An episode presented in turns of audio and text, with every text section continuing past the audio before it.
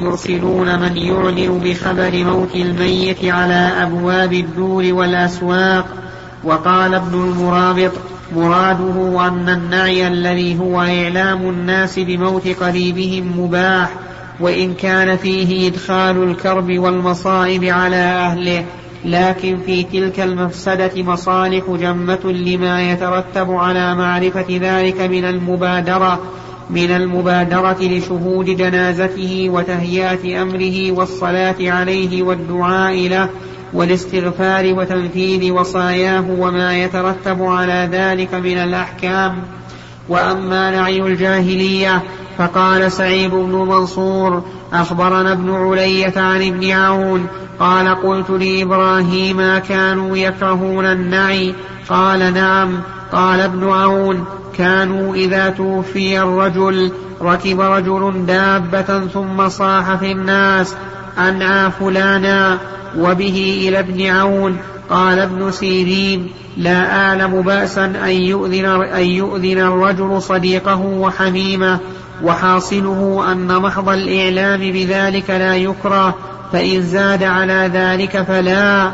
وقد كان بعض السلف يشدد في ذلك حتى كان حذيفة إذا مات له الميت يقول لا تؤذنوا به أحدا إني أخاف أن يكون نعيا. إني سمعت رسول الله صلى الله عليه وسلم بأذني هاتين ينهى عن النعي. أخرجه الترمذي وابن ماجة بإسناد حسن. وقال ابن العربي يؤخذ من مجموع الأحاديث ثلاث حالات.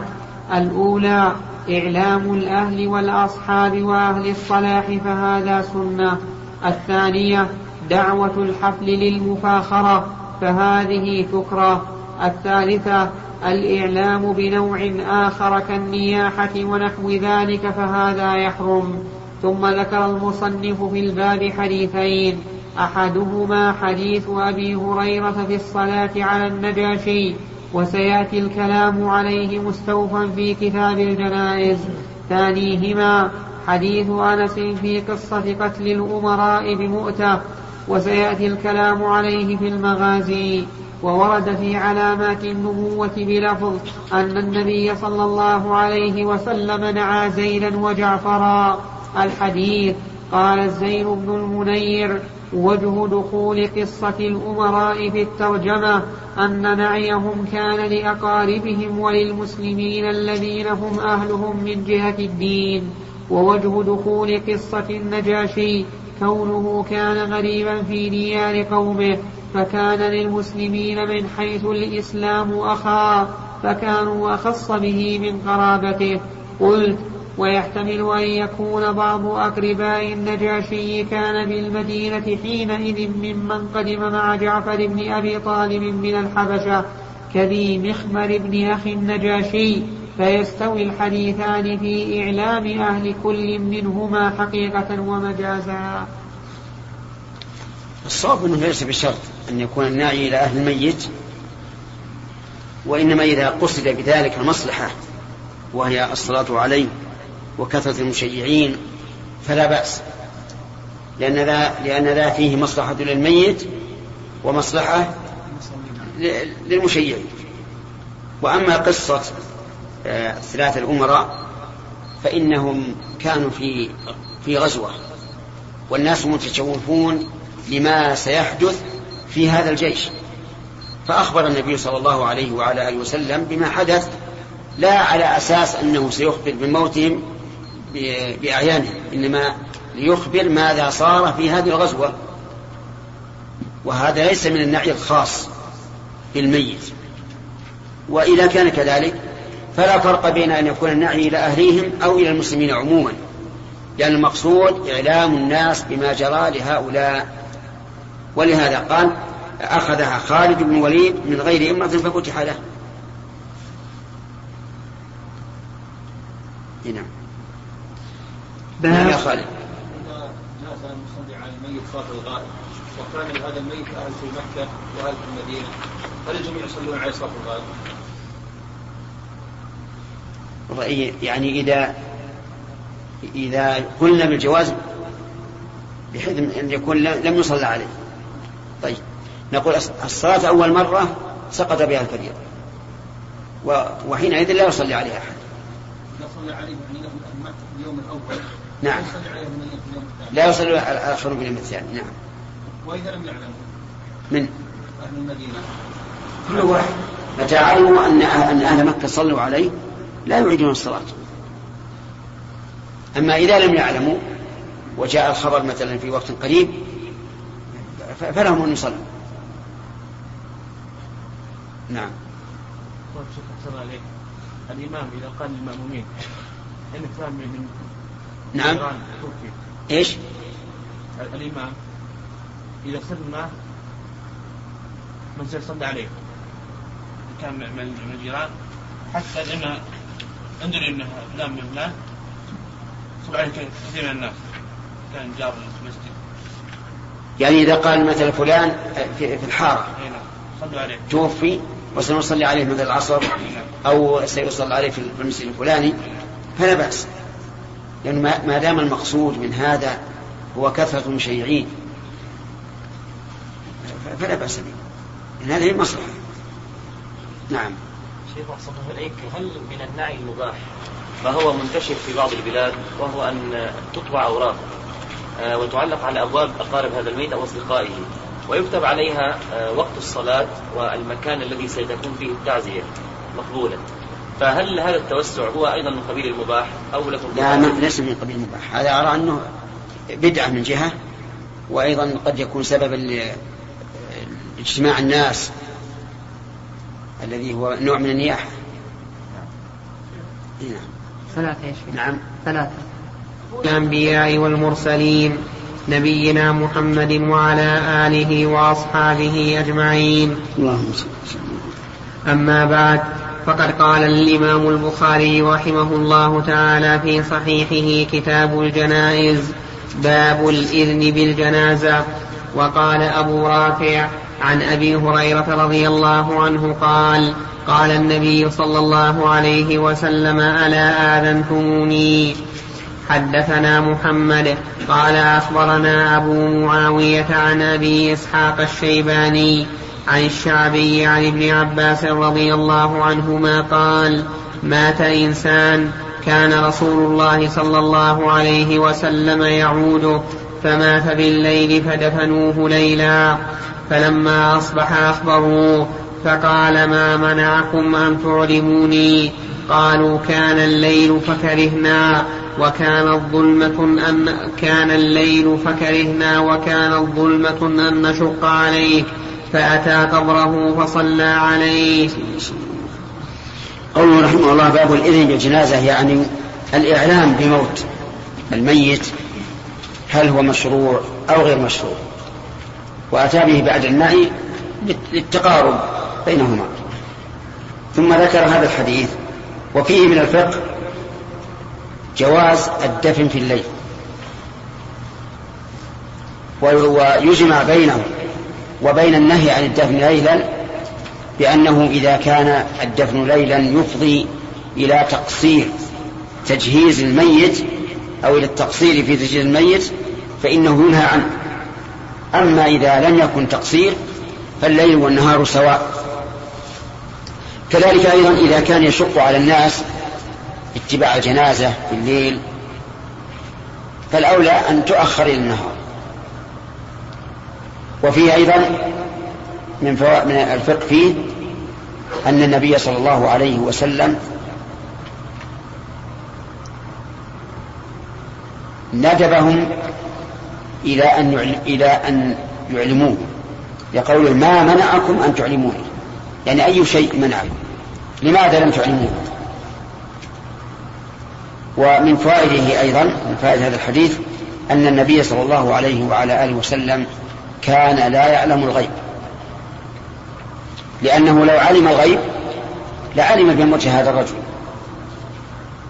ومن فوائده رأفة الصحابة واحترامهم للنبي صلى الله عليه وسلم حيث خافوا أن يشق أن يشقوا عليه لو أعلموه. ومنها جواز الصلاة على القبر. لأن النبي صلى الله عليه وعلى آله وسلم صلى على قبره. ولكن هل يصلى عليه في أي وقت كان؟ الجواب لا. في أوقات النهي لا يصلى على القبر. لأنه يمكن أن يصلى عليه في وقت آخر. بخلاف الصلاة على الجنازة الحاضرة فإنه يصلى عليها ولو في وقت النهي.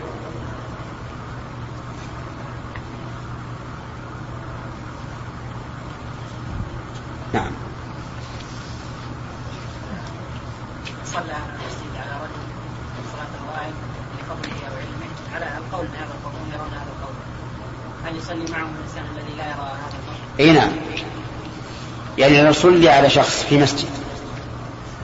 وكان أحد الحاضرين لا يرى الصلاة على الغائب فليصلي معه. موافقة للجماعة.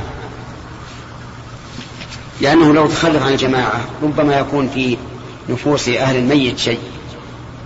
ثم إن الناس أيضا ينكرون عليه الشذوذ عن عن عن الجماعة. نعم. ما في عندك تعليق عليه؟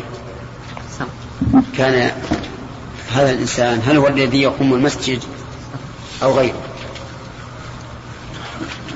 قوله باب الإذن بالجنازة. قال ابن رشيد ضبطناه بكسر الهمزة وسكون المعجمة وضبطه ابن المرابط بمد الهمزة وكسر الذال على وزن الفاعل. قلت والأول أوجه والمعنى الإعلام بالجنازة إذا انتهى أمرها ليصلى عليها. قيل هذه الترجمة تغاير التي قبلها من جهة أن المراد بها الإعلام بالنفس وبالغير. قال الزين بن المنير هي مرتبة على التي قبلها لأن النعي إعلام من لم يتقدم له علم بالميت والإذن إعلام من علم بتهيئته أمره وهو حسن. قوله قال أبو رافع عن أبي هريرة قال النبي صلى الله عليه وسلم ألا كنتم آذنتموني؟ هذا طرف من حديث تقدم الكلام عليه مستوفا في باب كنس المسجد ومناسبته للترجمة واضحة.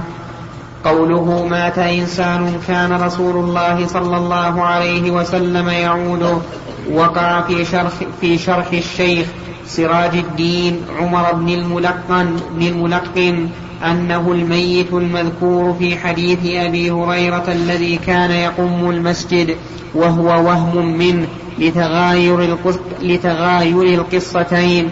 وقد تقدم أن الصحيح في الأول أنها امرأة وأنها أم محجن. وأما هذا فهو رجل واسمه طلحة بن البراء بن عمير البلوي حليف الأنصار روى حديثه أبو داود مختصرا والطبراني من طريق عروة بن سعيد الأنصاري عن أبيه عن حسين بن وحوح الأنصاري وهو بمهملتين بوزن جعفر أن طلحة بن البراء مرض فأتاه النبي صلى الله عليه وسلم يعوده فقال إني لا أرى طلحة إلا قد حدث فيه الموت فآذنوني به وعجلوا فلم يب فلم فلم يب فلم يبلغ فلم يبلغ النبي صل فلم يب فلم يبلغ النبي صلى الله عليه وسلم بني سالم بن عوف حتى توفي وكان لم يبلغ بني سالم يعني لم يصل إلى هذا المكان. فلم يبلغ النبي. النبي. فلم يبلغ النبي صلى الله عليه وسلم بني سالم بن عوف حتى توفي. وكان قال لأهله لما دخل الليل إذا مت فادفنوني ولا تدعوا رسول الله صلى الله عليه وسلم فإني أخاف عليه يهودا أن يصاب بسببي.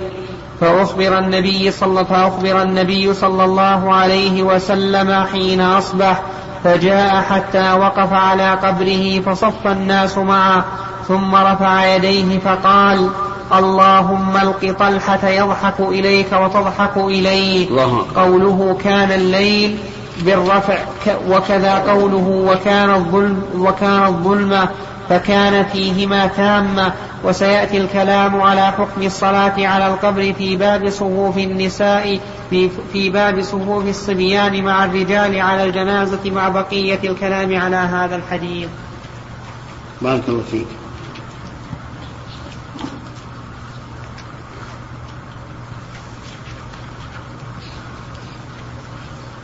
باب فضل من مات له ولد فاحتسب. وقال الله عز وجل وبشر الصابرين حدثنا أبو معمر قال حدثنا عبد الوارث قال حدثنا عبد العزيز عن أنس رضي الله عنه قال قال النبي صلى الله عليه وسلم ما من الناس من مسلم يتوفى له ثلاث لم يبلغ الحنث إلا أدخله الله الجنة بفضل رحمته إياهم.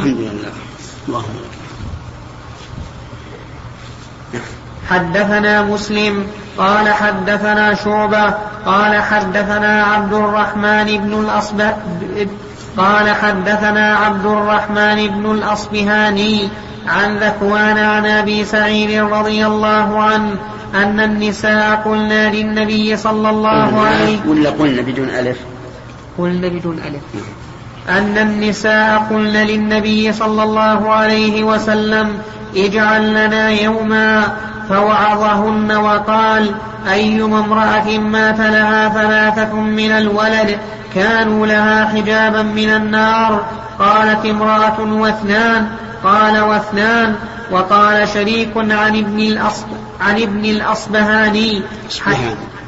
فتحها عندي أنت مكسورة اصبهان مفتوحة عندك؟ يعني يمكن في يجوز هذا وهذا. عن ابن الأصبهاني قال حدثني أبو صالح عن أبي سعيد وأبي هريرة رضي الله عنهما عن النبي صلى الله عليه وسلم قال أبو هريرة لم يبلغ الحنث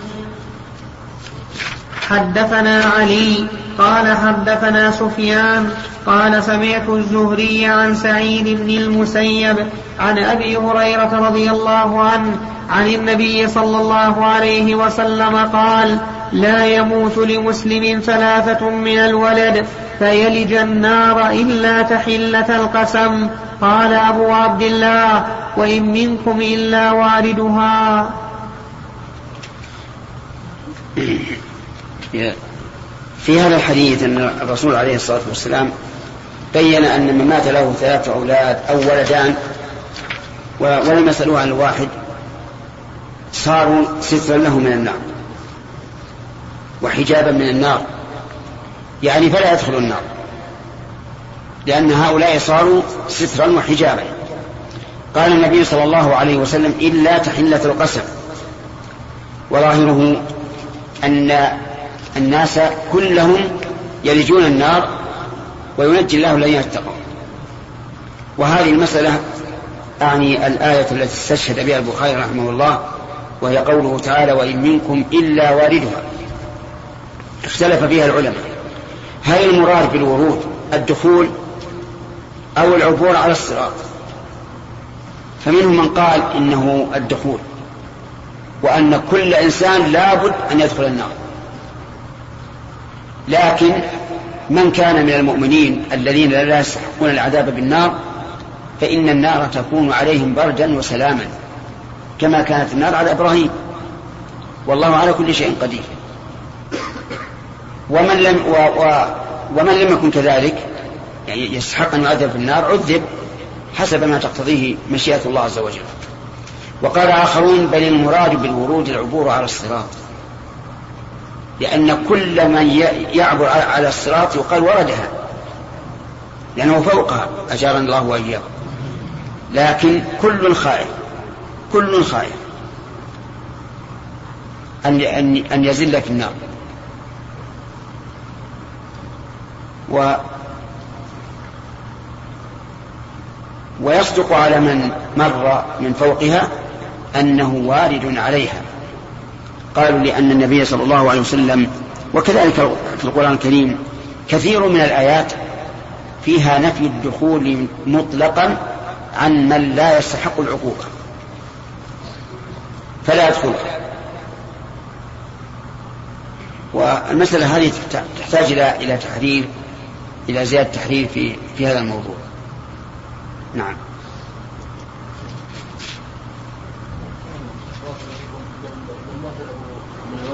بعد أن يبلغ لم يبلغ.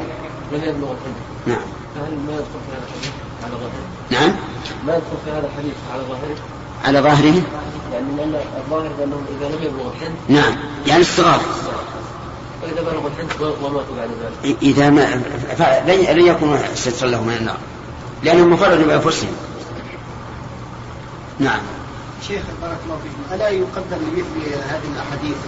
يعني ما لم يذكره النبي صلى الله عليه وسلم. يعني مثلا من أنه ليس كل واحد وإنما فقط الصابرون. نعم. وإنما فقط الذي يصبر. يعني هل كل من مات له ثلاثة يعني قصد في هذا لا لابد الصبر لابد من صبر واحتساب ولابد أيضا من فضل رحمته إياهم.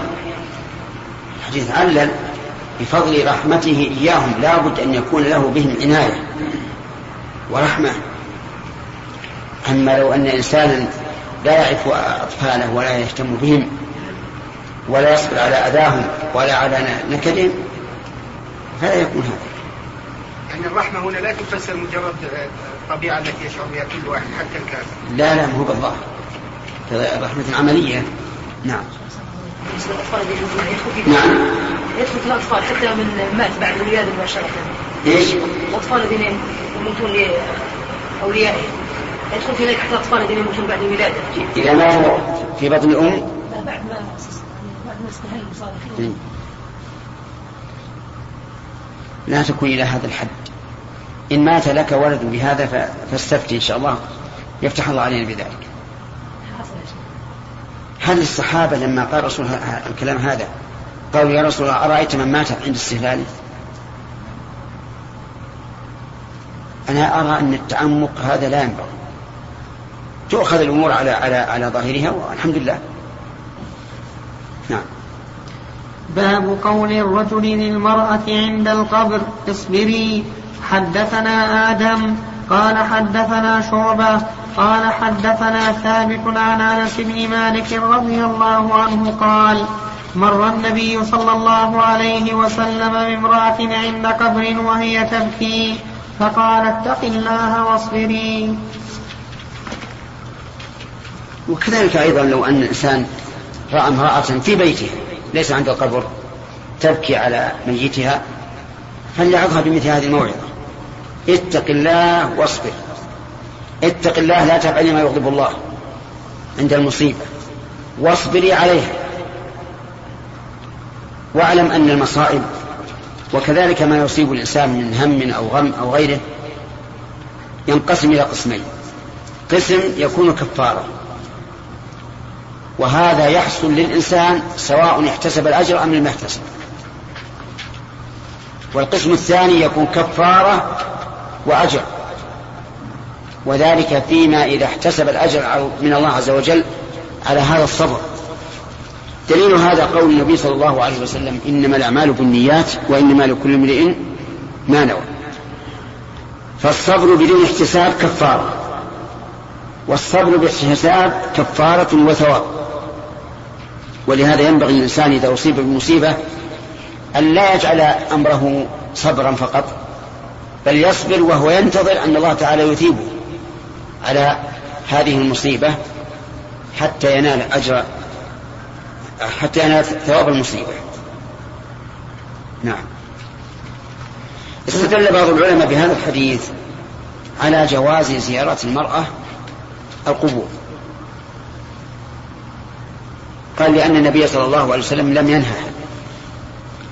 والجواب عن هذا أن يقال القاعدة الشرعية أن النصوص إذا صار ظاهرها التعارض فإننا نأخذ بالمحكم منها وهو الذي لا يحتمل إلا معنى واحدا.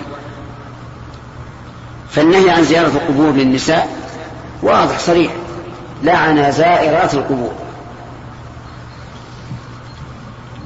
هذا الحديث ليس بصريح لأن هذه المرأة يحتمل أنه لشدة ما بها من الأسى والحزن لم تملك نفسها أن تخرج لتبكي عند قبر ابنها. فعذرها النبي صلى الله عليه وسلم بما يعلم عليه الصلاة والسلام من حالها. ولهذا رخص للإنسان أن يحد على الميت ثلاثة أيام وإن لم يكن زوجا. ويحتمل أن الرسول عليه الصلاة والسلام أراد بقوله اتق الله واصبري أي ولا تخرجي للقبر وتبكي عنده. فيكون الأمر بالتقوى عاما لتقوى الله تعالى في ترك البكاء عند القبر وكذلك بالخروج. هذا احتمال الاحتمال الثالث يحتمل أن الرسول عليه الصلاة والسلام لما رأى ما بها من المصيبة العظيمة وأنها لم تملك أن تبقى في بيتها حتى خرجت إلى قبر ابنها لم. لم يذكر لها زيارة القبور. رفقا بها في هذه الحال. المهم أن هذه قضية عين لها احتمالات. ولعن زائرات القبور لفظ عام محكم. فلا يعارض يعارض بهذا بهذه القضية العينية. نعم. باب غسل الميت باب غسل الميت ووضوءه بالماء والسدر. وحنط ابن عمر رضي الله عنهما ابنا لسعيد بن زيد وحمله وصلى ولم يتوضأ. وقال ابن عباس رضي الله عنهما المسلم لا يندس حيا ولا ميتا. وقال سعيد لو كان نجسا ما مسسته. وقال النبي صلى الله عليه وسلم المؤمن لا ينجس يعني قصد البخاري رحمه الله هل غسل الميت ينجس من غسله وظاهر أيضا أنه يرى أنه لا يوجب الوضوء. وهو الصحيح أن تغسيل الميت لا يوجب الوضوء لأنه ليس فيه أحاديث صحيحة صريحة في إيجاب الوضوء والأصل بقاء الوضوء على صحته لأن صحته ثابتة بمقتضى الدليل الشرعي. وما ثبت بمقتضى الدليل الشرعي لا يمكن أن يرفع إلا بدليل شرعي. نعم. حدثنا إسماعيل بن عبد الله قال حدثني مالك عن أبي أيوب السختياني عن محمد بن سيرين عن أم حدثني حدثني. حدثني حدثنا. لا أعلم حدثنا إسماعيل بن عبد الله. حدثنا إسماعيل بن عبد الله قال حدثني مالك عن أيوب السختياني عن محمد بن سيرين عن أم عطية الأنصارية رضي الله عنها قالت دخل علينا رسول الله صلى الله عليه وسلم حين توفيت ابنته فقال أغسلنها ثلاثا أو خمسا أو أكثر من ذلك إن رأيتن ذلك بماء وسدر واجعلن في الآخرة كافورا أو شيئا. في الآخرة. نعم. واجعلن في الآخرة كافورا أو شيئا من كافور فإذا فرغتن فآذنني. فلما فرغنا آذناه فأعطانا حقوه فقال أشعرنها إياه. تاني إزارة. في هذا دليل على أن الذي يتولى غسل, غسل النساء هن النساء والذي يتولى غسل الرجال هم الرجال. إلا أنه يجوز للرجل أن يغسل زوجته وللزوجة أن تغسل زوجها. وللمرأة أن تغسل زوجها. وفيه أيضا أن النبي صلى الله عليه وسلم كان لا يعلم الغيب. لقوله إذا فرغتن فآذنني. وفيه أن تغسيل الميت من باب التنظيف. والمراد ما زاد على الواحد. وقيل مطلقا لأن النبي صلى الله عليه وسلم قال اغسلنا ثلاثا أو خمسا أو أكثر من ذلك إن رأيتن ذلك. وفيه أيضا دليل على أنه تجوز مجاوزة السبع إذا رأينا ذلك الغاسلات وأنه لا يتقيد بالسبع لأن هذا التغسيل إزالة وسخ والأموات يختلفون فبعض الناس يكون مرضه طويلا ويكون عليه أوساخ كثيرة أو يكون عليه بوية أو من أو أشياء تحتاج إلى طول المعاناة فيرجع في هذا إلى ما يراه الغاصب ويأتي إن شاء الله البقية ما حديث عطية شيخ. نعم. ناخذ بقية فوائد حديث عطية. طيب.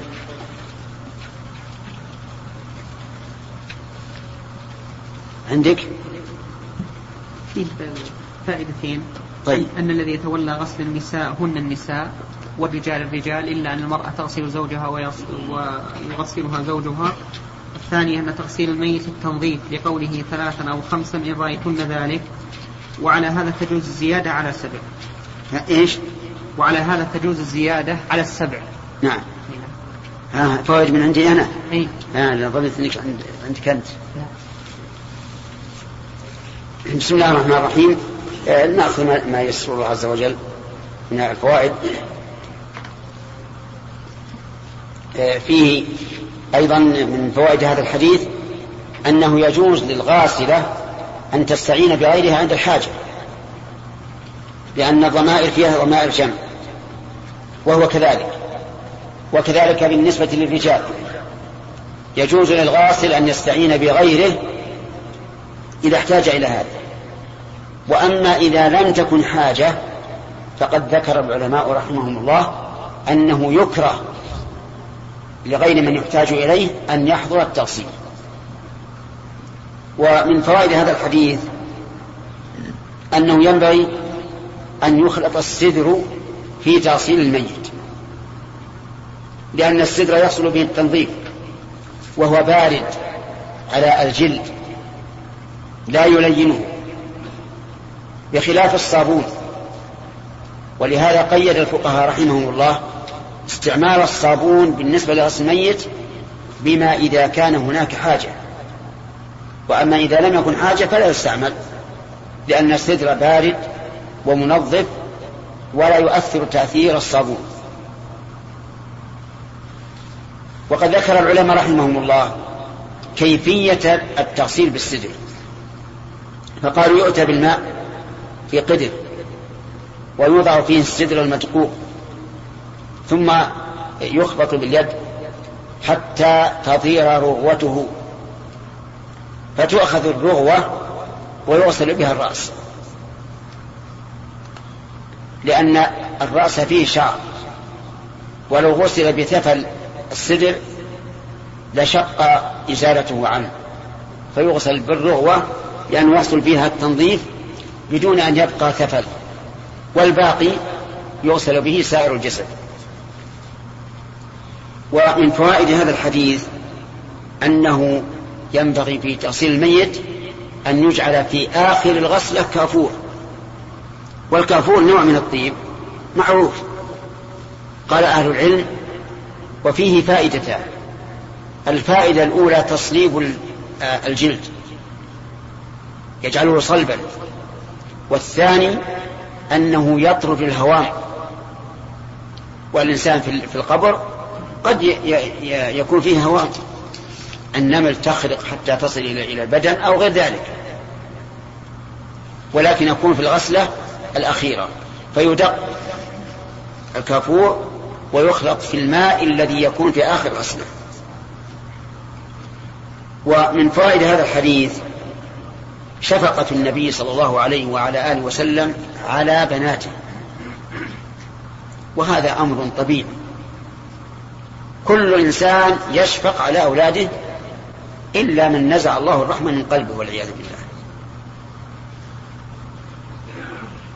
وفيه أيضا دليل على صلة النبي صلى الله عليه وسلم لرحمه. لأن إحسان الإنسان إلى أولاده من باب صلة الرحم. وإحسان الأولاد إلى آبائهم وأمهاتهم من باب البر. وكثير من الناس يغفل عن مسألة صلة الرحم في الأولاد. ولكن ينبغي أن تستحضر هذا. إذا أتيت لهم بملابس أو مآكل أو مشارب انوي بها مع القيام بالواجب. أنك واصل من الرحم حتى تكون من الواصلين. ومن فوائد هذا الحديث التبرك بآثار النبي صلى الله عليه وعلى آله وسلم. وذلك لأنه عليه الصلاة والسلام أعطاهن حقوة يعني إزارة. وسماه حقوا لأنه يربط بالحقو ولكن هل التبرك يسري في من حقق اتباع الرسول عليه الصلاة والسلام من الأئمة أو لا؟ الصواب لا. الصواب أنه لا يتبرك إلا بآثار محمد صلى الله عليه وعلى آله وسلم. ويدل لهذا أن الصحابة رضي الله عنهم ما كانوا يتبركون بآثار الفضلاء منهم. لم يتبركوا بآثار أبي بكر ولا عمر ولا عثمان ولا علي ولا غيرهم من أفاضل الصحابة. ولو كان خيرا لسبقونا إليه. لكن الرسول عليه الصلاة والسلام له خاصية في هذا يتبرك بثيابه وبعرقه وبريقه وبكل ما يتصل به صلوات الله وسلامه عليه. وفي أيضا من فوائد هذا الحديث أنه ينبغي ملاصقة ما فيه البركة لقوله أشعرنها إياه يعني اجعل اجعلنه مما يلي بدنه بشرته. ليس في في اللفافة العليا بل هو اللفافة المباشرة للبشر. نعم.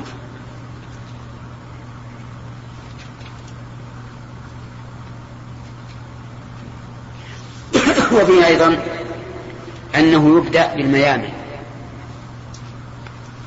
يعني بعد أن آه، تغسل مواضع الوضوء يبدأ بالميامن يعني الجانب الأيمن من الجسد الفخذ الأيمن العضد الأيمن الشق الأيمن لأن النبي صلى الله عليه وسلم كان يعجبه التيامن في كل شيء.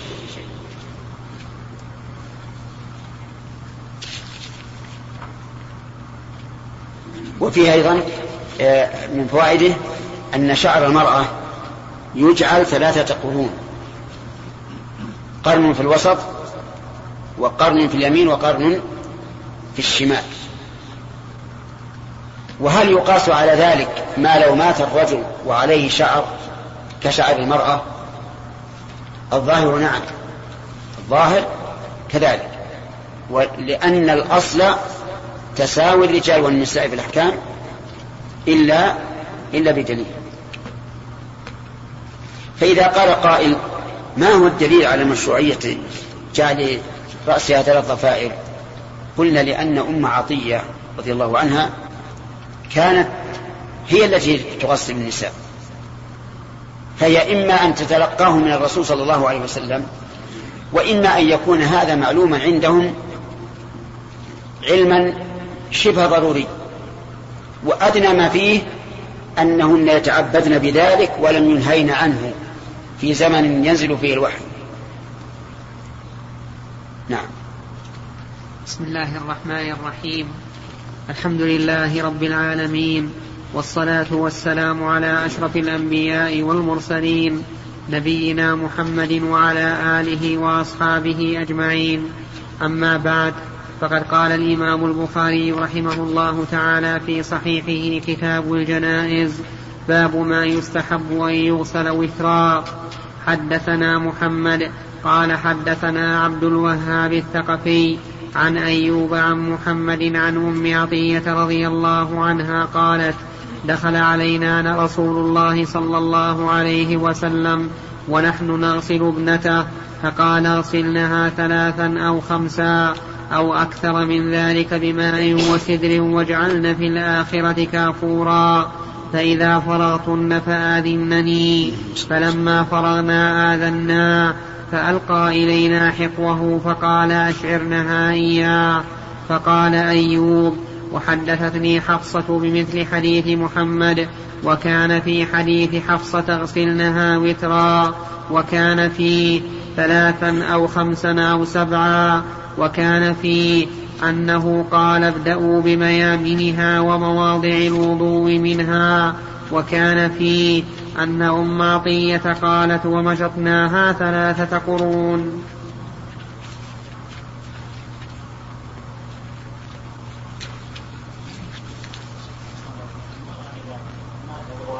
رأسها مرفوع هل يلزمها ثلاثة قرون ولا قرن واحد ها؟ لا يجعل ثلاثة قرون ينقض ويجعل ثلاثة قرون نعم الآن آثار الرسول صلى الله عليه وسلم هل يوجد؟ آثار الرسول صلى الله عليه وسلم من شعره أو ما يشبه ذلك. وإذا وجد ماذا تريد منه؟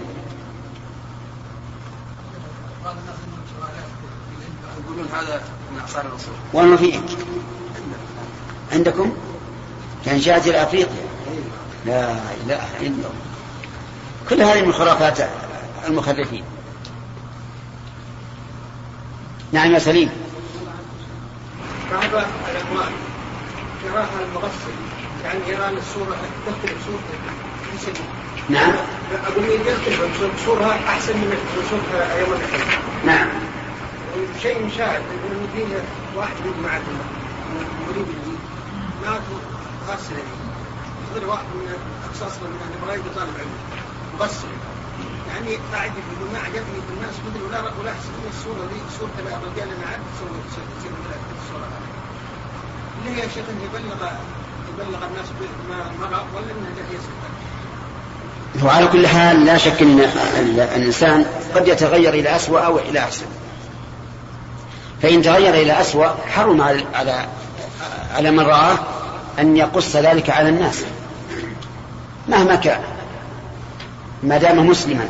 أما إذا كان كافرا كما لو مات وهو لا يصلي ثم رؤي بعد موته على رؤية قبيحة فلا بأس من نشره لأنه لا حرمة له.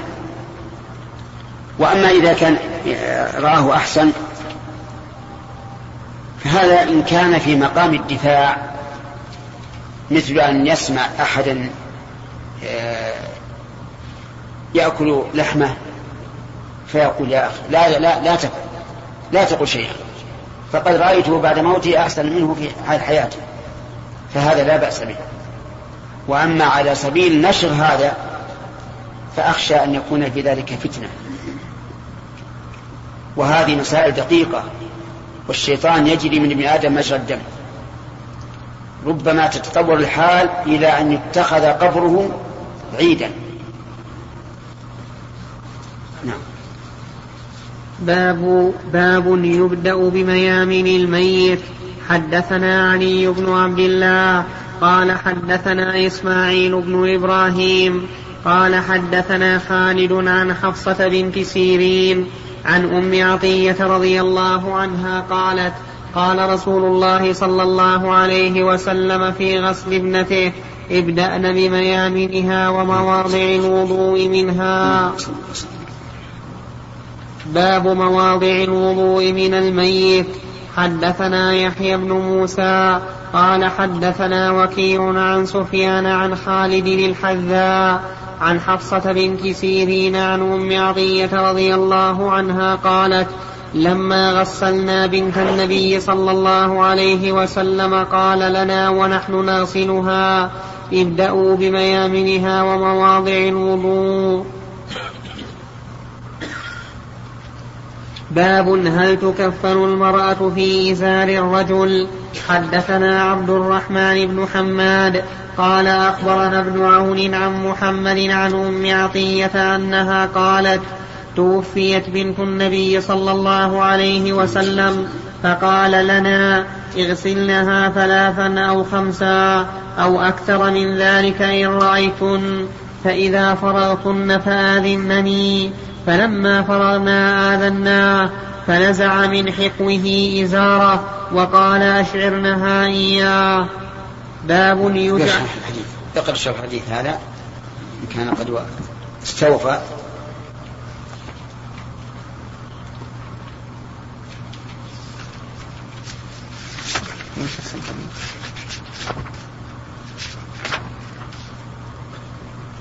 الذي صح حديث الأخير هذا هذا باب مواضع الوضوء من الميت. نعم. باب مواضع لا هل تكفن هل تكفن المرأة في إزار الرجل؟ إي نعم. قوله باب هل تكفن المرأة في إزار الرجل؟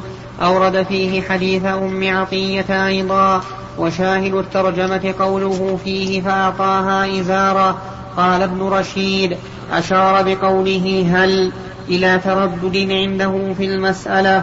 فكأنه أومى إلى احتمال اختصاص ذلك بالنبي صلى الله عليه وسلم لأن المعنى الموجود فيه من البركة ونحوها قد لا يكون في غيره.